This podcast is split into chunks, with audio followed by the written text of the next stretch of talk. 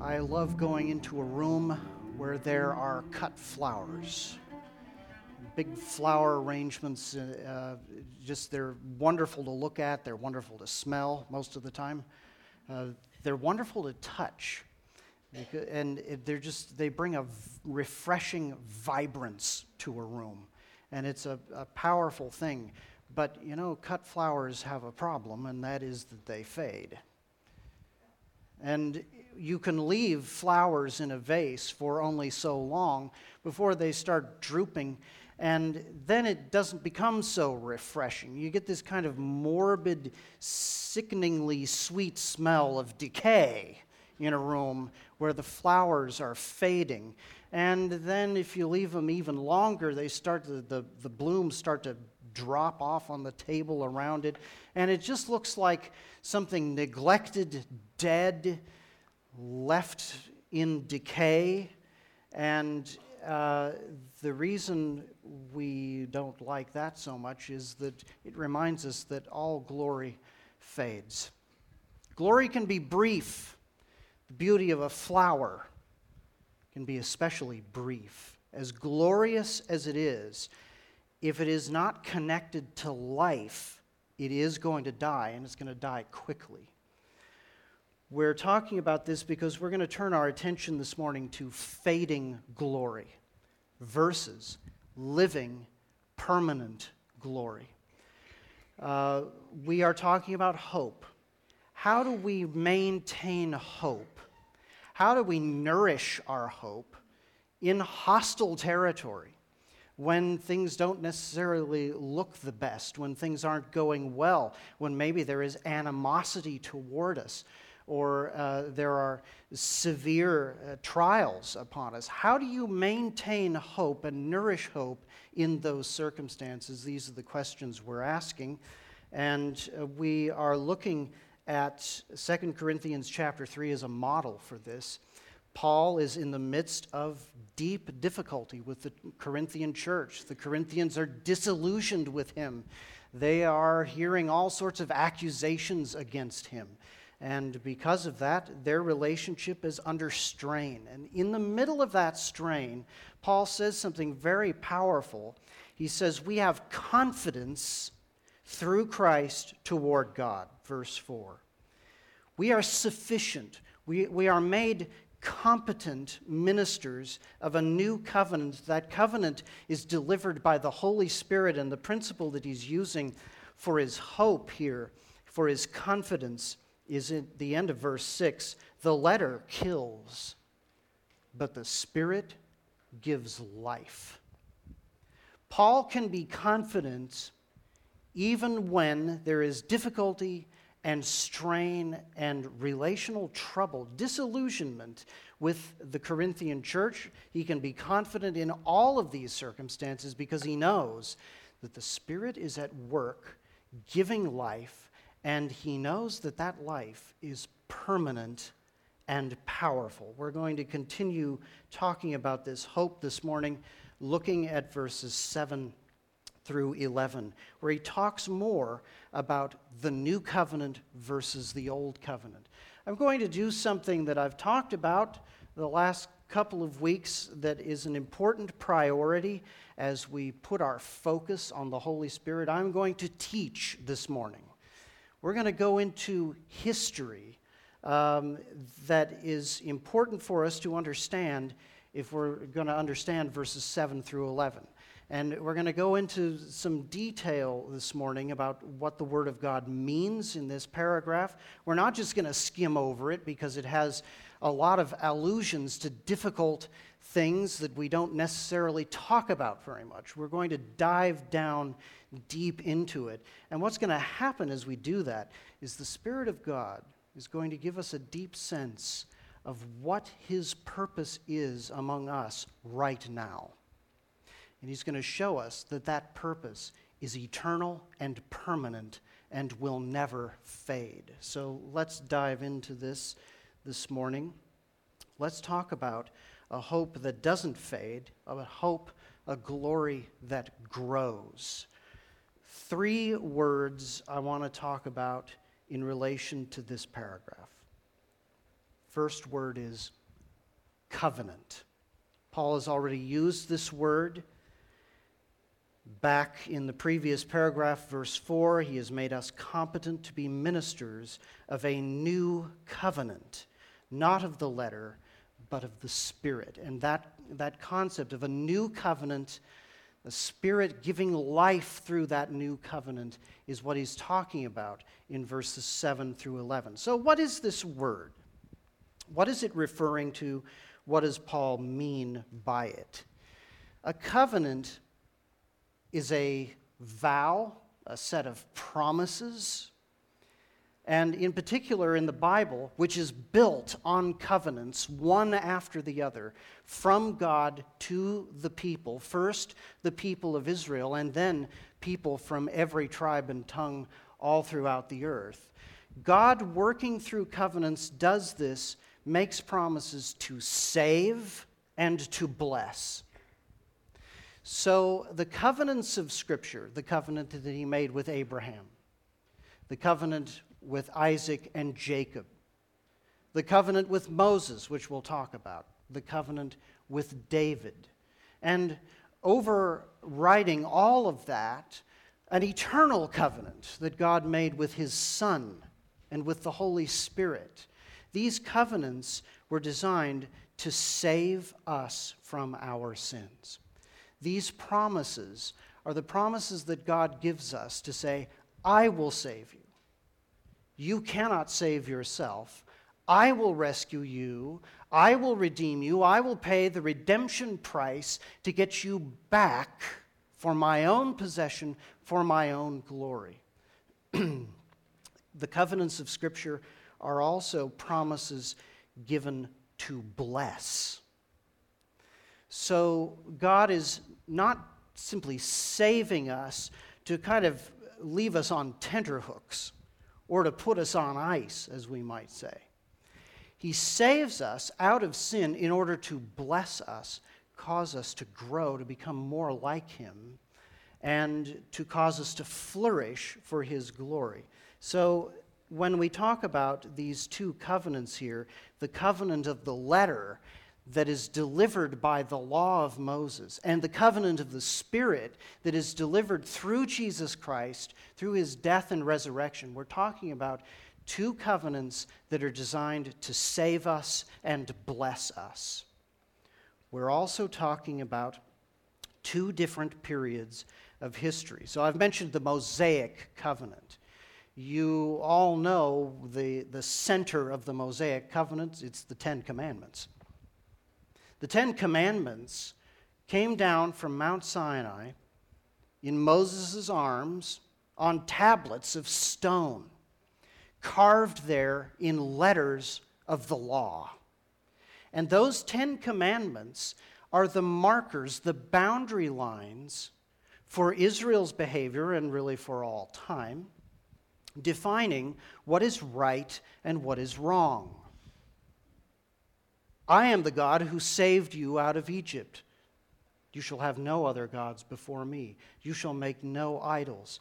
You shall not take my name in vain. You shall keep the Sabbath. Honor father and mother. You will not steal. You will not murder. You will not covet. You will not commit adultery. All of these things were at the center of the law of Moses, the covenant of Moses. Now you say, well, that sounds pretty good. What could be wrong with that? What could, what could possibly uh, be inferior about that covenant? After all, the Ten Commandments have lasted all down through time. They are the summary of right and wrong, they're a kind of moral and ethical North Star. Isn't that a good thing? Well, here's the problem with the covenant of Moses and the law of Moses and the Ten Commandments. Here's the problem with the letter carved in stone it kills. Because those Ten Commandments come at us with the righteousness of God, the holiness of God, the perfection of God, and they show us that we are held to that standard. And when we break that standard, The letter of the law condemns us, it kills us. Um, we think of uh, the Ten Commandments as being a way to live a holy life, but for Israel, it was not that. And indeed, for us, it is not that. The Ten Commandments are an accounting device. They accomplish a very simple thing they count up the presence of sin. And so the covenant with Moses was given to Israel to show Israel its sinfulness, that its sinfulness is not just in its behavior, but goes all the way to the heart, to the intentions of the heart. Think about coveting. Coveting is forbidden by the Ten Commandments, but it's not an outward action. You can covet without saying anything or doing anything. It's not like the act of murder, where you physically take an implement and you kill someone, you take away their life. Coveting is not like that. Coveting is a line drawn in our hearts saying, do not covet your neighbor's house or your neighbor's wife or anything that belongs to your neighbor. Do not say, that should be mine. So the Ten Commandments come at Israel and come at us with death. And they come at us with this condemnation, saying, There is sin in your heart and in your behavior. Now, what is to be done about that? Justice must be done about that. So, that, this raises the question how is the covenant of Moses, how is the letter of the law a promise designed to save? How is it a promise designed to bless? Well, the law of Moses comes to Israel not just with the Ten Commandments, but with commandments for sacrifices. The sacrifices are the, the, the shedding of the blood of animals on the altar in the tabernacle at first and the temple later. And those sacrifices, God says, these sacrifices cover your sin and enable me in my holiness to dwell in your midst. So I will live in the temple with you in spite of your sinfulness because of all of this blood that pays for your sins. So there is um, a description of the problem of sin in the law of Moses, and there is a promise of a solution. The sacrifices are that promise.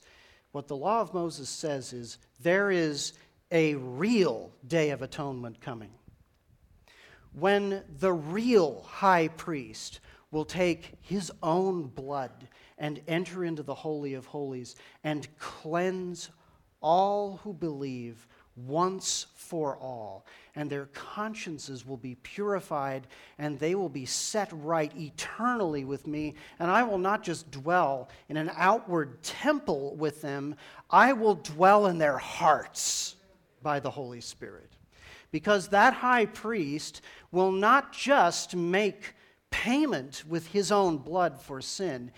He will sit down at the right hand of God, having risen from the dead and having ascended into heaven. That is the promise of the Mosaic Law. The Mosaic Law accounts for the problem of sin and promises the ultimate solution in Jesus Christ. So, this is the first concept we need to understand as we talk about uh, this paragraph, verses 7 through 11. We need to understand the covenants that uh, Paul is referring to. Second thing we need to understand is a word that he uses over and over again in these verses. It's the word glory. We don't think in terms of glory. We don't build glorious buildings. Our buildings are kind of bland, actually. Even when they're big, They're just kind of really big and tall and maybe impressive in that way, but not glorious in the sense that they take us out of ourselves. I'll never forget the first time I walked into an actual old cathedral in England. It was Southwark Cathedral in London, and it's a relatively small cathedral, but it blew me away because it's so high and it's, it's filled with light streaming in from these incredible stained glass windows, and there's color, and there are these vaulted ceilings. You cannot stop looking up to save your life. The building compels you to look up. Everything points up. Uh, they used to build buildings to express glory. What is glory? Glory is radiance. It's, li- it, it, it's coming from the idea of light. So if you think of, uh, I've got a lot of radiance in front of me, and I just looked at it, and now I can't see anything. Uh, these lights shining at me are radiating light. And uh, if we think about um, anything uh, that shines and gives light, we can think about the sun, uh, but I, I think about the moon when I think about glory. One night I was um, up in Oregon as a college student, and I was walking along, and I'd just been to an amazing concert, and I was walking back to my room at, uh, at the college, and I looked up, and the sky was just the perfect conditions for a full moon to shine through some kind of, of high, thin clouds, and the moon had a perfect halo all around it. It was radiating light in the night. It was a, it, I just stood there and looked at it because that's what glory does. Stops you in your tracks, takes you out of yourself. It radiates beauty and, and glory. The glory of God is the radiance of His character, the radiance of His goodness. So, whenever the Lord shows up, light shows up, lightning shows up, fire shows up. There's also darkness and clouds and earthquakes. Uh, so, picture Moses coming down from Mount Sinai with those Ten Commandments. What's going on on Mount Sinai? The glory of God is being displayed through fire and lightning and storm and just the raw physical power of God upon that mountain. And from that mountain comes down the Ten Commandments. Paul is talking here about the glory of God, the radiance of his character, and he's making an argument to us in verses 7 through 11 these verses are basically repeating the same point over and over again. They repeat the same point, actually, I think, in four different ways. The argument is from the lesser thing to the greater thing. And the argument basically is if the lesser thing, the letter that kills, came with glory, then the greater thing, the Spirit who gives life, comes with more glory. And that's all he's saying about this. So let's look at it. Verse 7. First thing he says Now, if the ministry of death, carved in letters on stone, and we just talked about that. That's the Mosaic covenant, the Ten Commandments. If that ministry that kills us came with such glory that the Israelites could not gaze at Moses' face because of its glory, which was being brought to an end. Now, that's a long if clause there. It ends with a rhetorical question Will not the ministry of the Spirit have even more glory? The first thing that Paul says about this lesser thing, the ministry of death, the letters carved on stone, the first thing he says about it is, it did come with glory. Think about that. If you're looking at Mount Sinai, waiting for Moses to come down that mountain, you're watching a display of power and glory that is awesome to behold. It is visually awesome. It is loud because, in addition to all the noises of the storm, there are trumpets from the heavenly places blasting the whole time. and if you, uh, if, if you also consider what else is going on earthquakes going on on that mountain. So you are being physically shook all the while you're beholding this glory. And that's the ministry of lesser things. And Moses comes down that mountain, and you realize that his face is shining. It is radiating the glory of the God who he has just been talking with. The God who carved those words of the law on stone has been speaking to Moses, and his light, his glory, has been shining at him so powerfully that when Moses comes away, his face is still radiating that glory. And he says, Paul says here, the Israelites could not gaze at Moses' face because of its glory. It's like wow, this guy is radiating something. And I can't even look at him. Moses, as we will see in uh, the, the coming verses, put a veil over his face to cover up something that happened after he encountered God every time. He would go into the tent of meeting even after delivering the law, he would speak with God. He would encounter the glory of God there, and he would come out with his face shining. He would cover his face with a veil so that the people would not see the glory fade. Now, here's the point the ministry of death did come with glory. The justice of God is part of his character, it is light and hope to us. Because in a world full of sin, one of the things we need most is justice. We just can't stand in the presence of justice. That's the whole problem. So, um, the ministry of death did come with glory. So much glory that they couldn't gaze at Moses' face. And that glory was fading. It was being brought to an end, even right at that moment. Now, that's pretty impressive.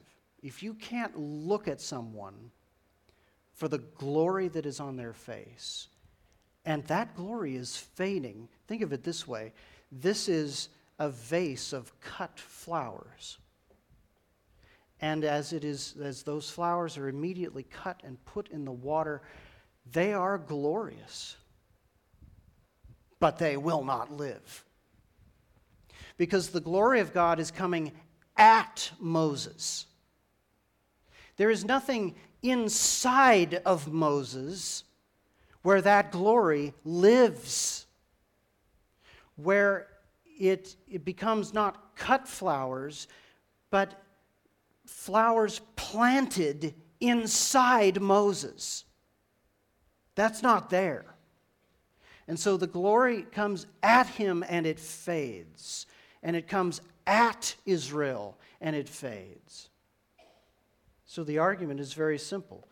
If that ministry of death came with the glory of cut flowers, will not the ministry of the Spirit have even more glory?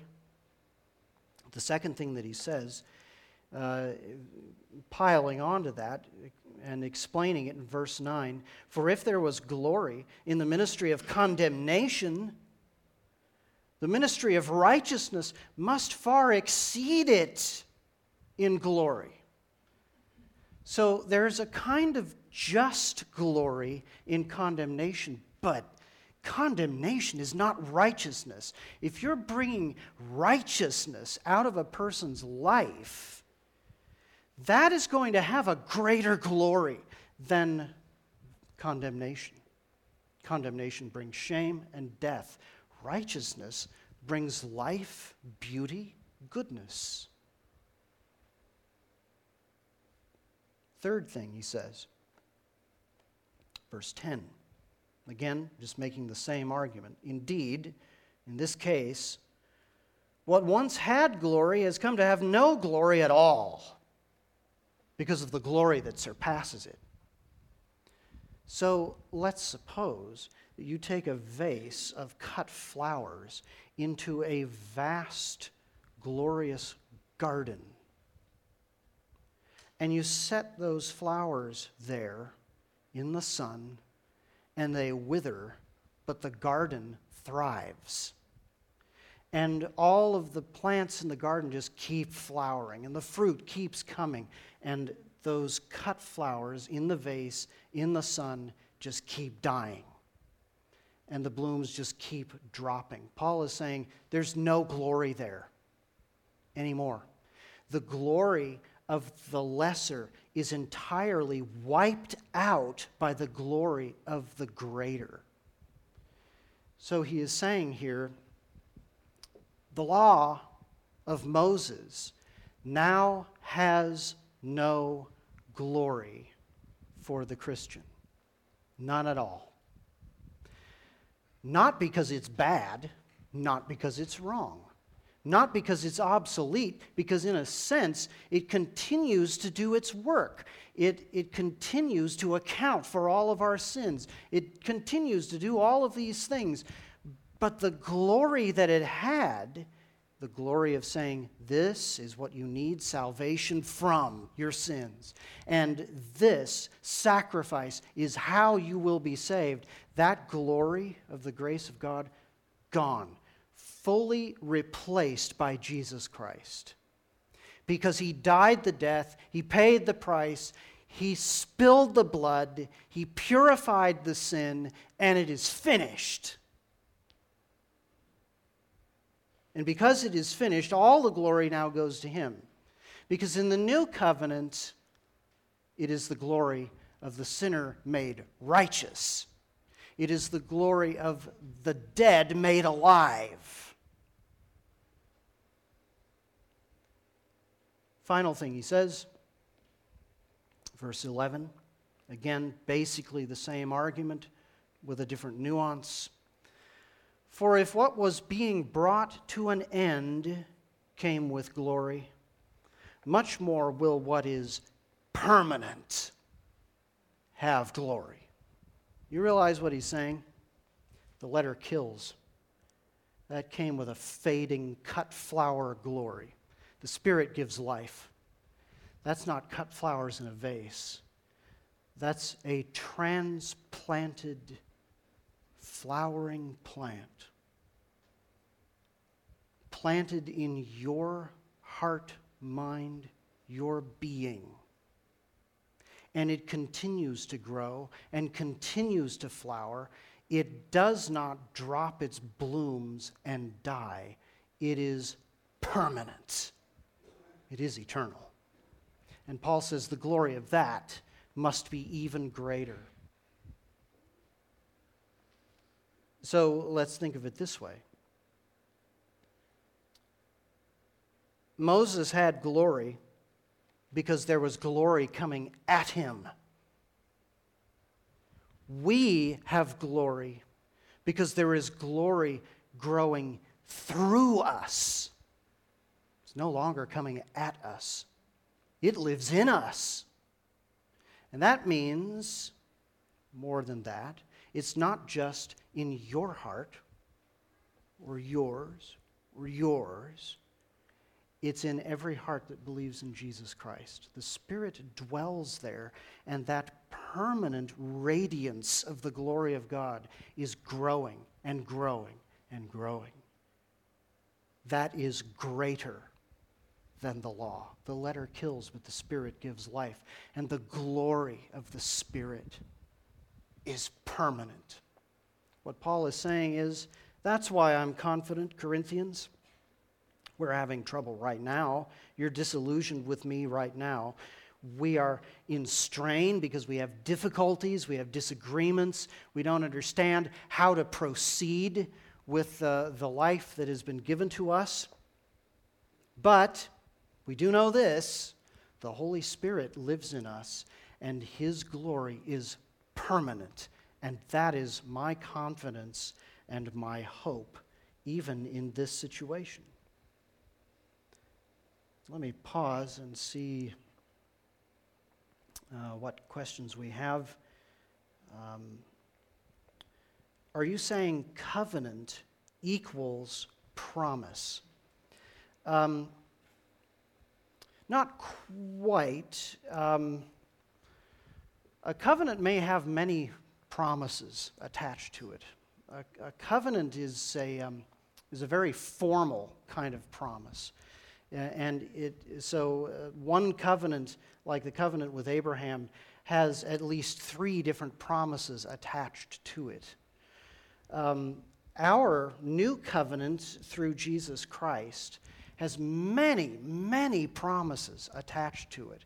And not all of them rise to the level of a covenant, covenant but they are all part of the covenant of Jesus Christ. And this is what makes them so powerful um, when we're talking about the Lord Jesus um, leading us by his Holy Spirit. That's not just a promise that we hope God will remember. That is the whole reason Christ went to the cross was to save us from our sins and give us his Holy Spirit. So that promise of the Holy Spirit is part of a much bigger plan, a much bigger package, if you will, of things that God is giving to us. So I wouldn't necessarily put an equal sign between them. Um, uh, so that's a good clarification. A covenant is a big bundle of promises. And they are, covenants are the building blocks of Scripture. They are the stages of the plans of God. So, um, good clarification there. Let's talk about this in terms of change today.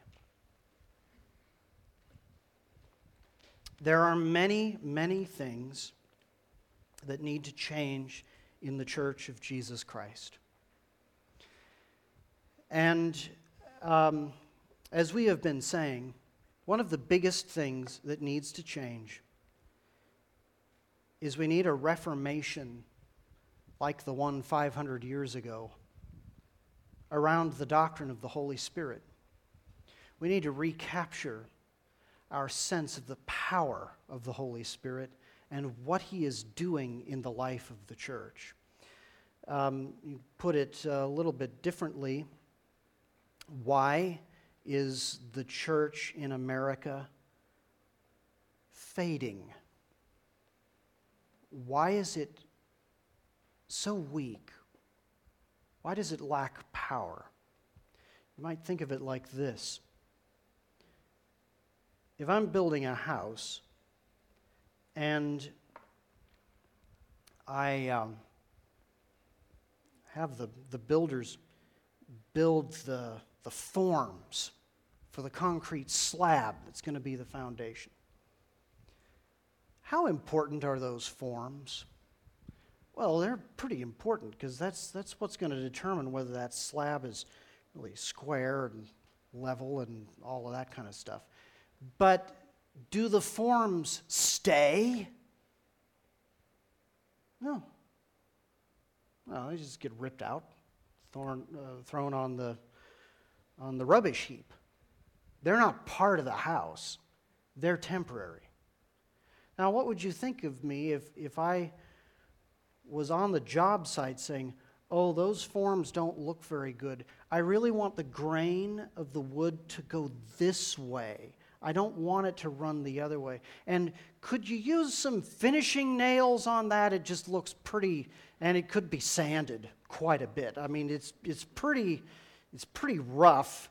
And by the way, When are you going to paint the forms? Because they just don't look very. This is nonsense. If I spent time like that on something that is temporary, you'd say, You do not understand how to build a house.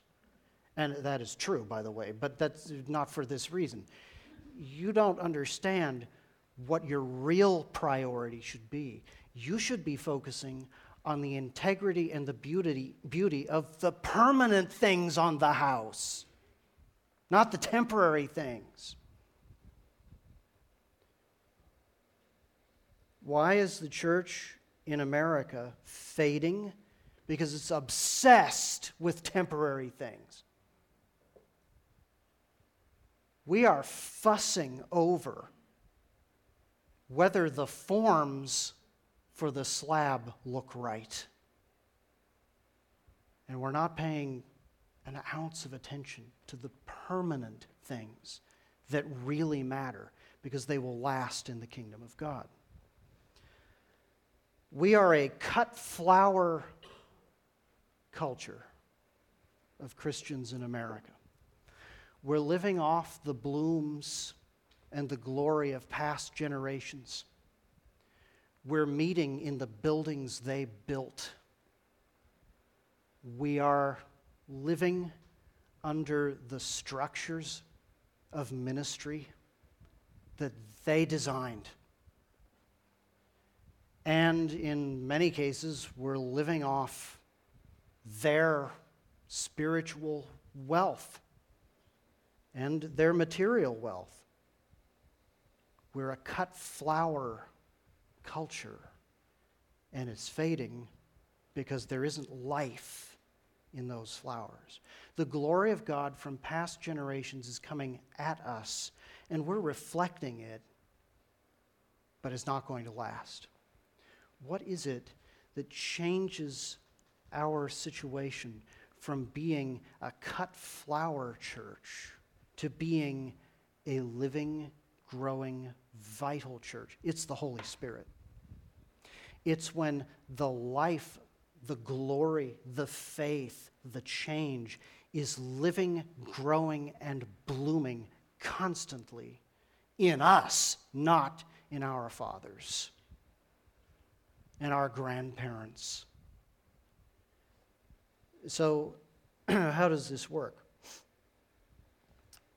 A church governed truly by the Holy Spirit focuses on the truth the plan of God all down through the ages, by which God said, This is how I am going to save you out of sin and bless you for my glory. A church governed by the Holy Spirit never takes its eyes off that plan because the Holy Spirit made that plan, inspired the scriptures that revealed that plan. The Holy Spirit was behind all the covenants that make up that plan. And the Holy Spirit is the one saying, Look well to these things. Pay attention to the Holy Scriptures. Pay attention to the, the apostles and the prophets until the day dawns in your hearts and the Lord comes again. The Holy Spirit is the one saying that. It's very easy to take our eyes off these old things of the Scriptures and put our eyes on the temporary things of today and get obsessed with whatever it is that's bothering us about our life today. Not enough money, uh, bad economy, political problems, cultural problems, whatever it, whatever it is that obsesses you. Those are the temporary things that will fade. And when we take our eyes off the plan of God, which is the permanent thing that He has completed in Jesus Christ, we shift our focus and we lose the power of the Holy Spirit. Second thing, that a reformation around the doctrine of the Holy Spirit really demands is a focus on love. This should ring a bell. Truth, love. Church governed by the Holy Spirit cannot just blow the dust off of old things. That's not why we study the plan of God and strive to understand it and put it at the center of our focus. We do that because that's the source of our unity. God promised in ages past, God spoke through the apostles and the prophets, but in these last days, He has spoken to us by His Son. And His Son completed the plan. And why did He do that? In order to bring us into unity together by the Holy Spirit. Look at any passage in the New Testament you wish to about the Holy Spirit and His ministry. Take 1 Corinthians 12 through 14. It's all going to be about the body and how the Holy Spirit develops and grows and nurtures the love of the body, the power and strength of the body, because He is present in the whole body.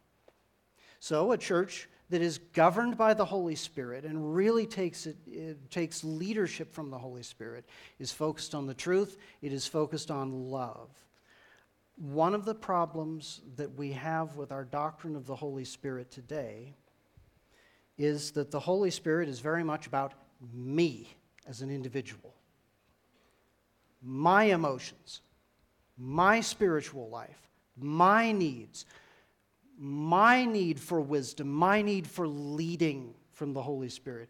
It's individual. In the New Testament, we need to understand the Holy Spirit is not focused on as an individual thing from God. Our doctrine of the Holy Spirit is weak because we are selfish. And we're focused on our own problems, our own needs. It's easy to understand why that happens. But the reality is that the Holy Spirit is alive and most powerful through the whole church and the unity of the whole church. And that is um, of the essence if we are to reform and change in our view of the Holy Spirit. And finally, focus on the radiance of God's glory. If we really want to recapture the biblical doctrine of the Holy Spirit and put it into practice so that it changes us, we have to have that radiance always before our eyes. The glory of God, the greatest theme in all the scriptures. God's own expression of his good character, his faithfulness, his justice, his grace. God's own expression of His glory living in us. All of these things mean that when we use the very important tools of ministry around us, they all have to have one purpose and one purpose only to express the glory, the radiance of God's character. And if we focus on truth love, and bringing glory and honor to God, then we are walking by the Spirit and beginning to submit to His leading in a powerful way. And we will see His power at work in our hearts and in our lives.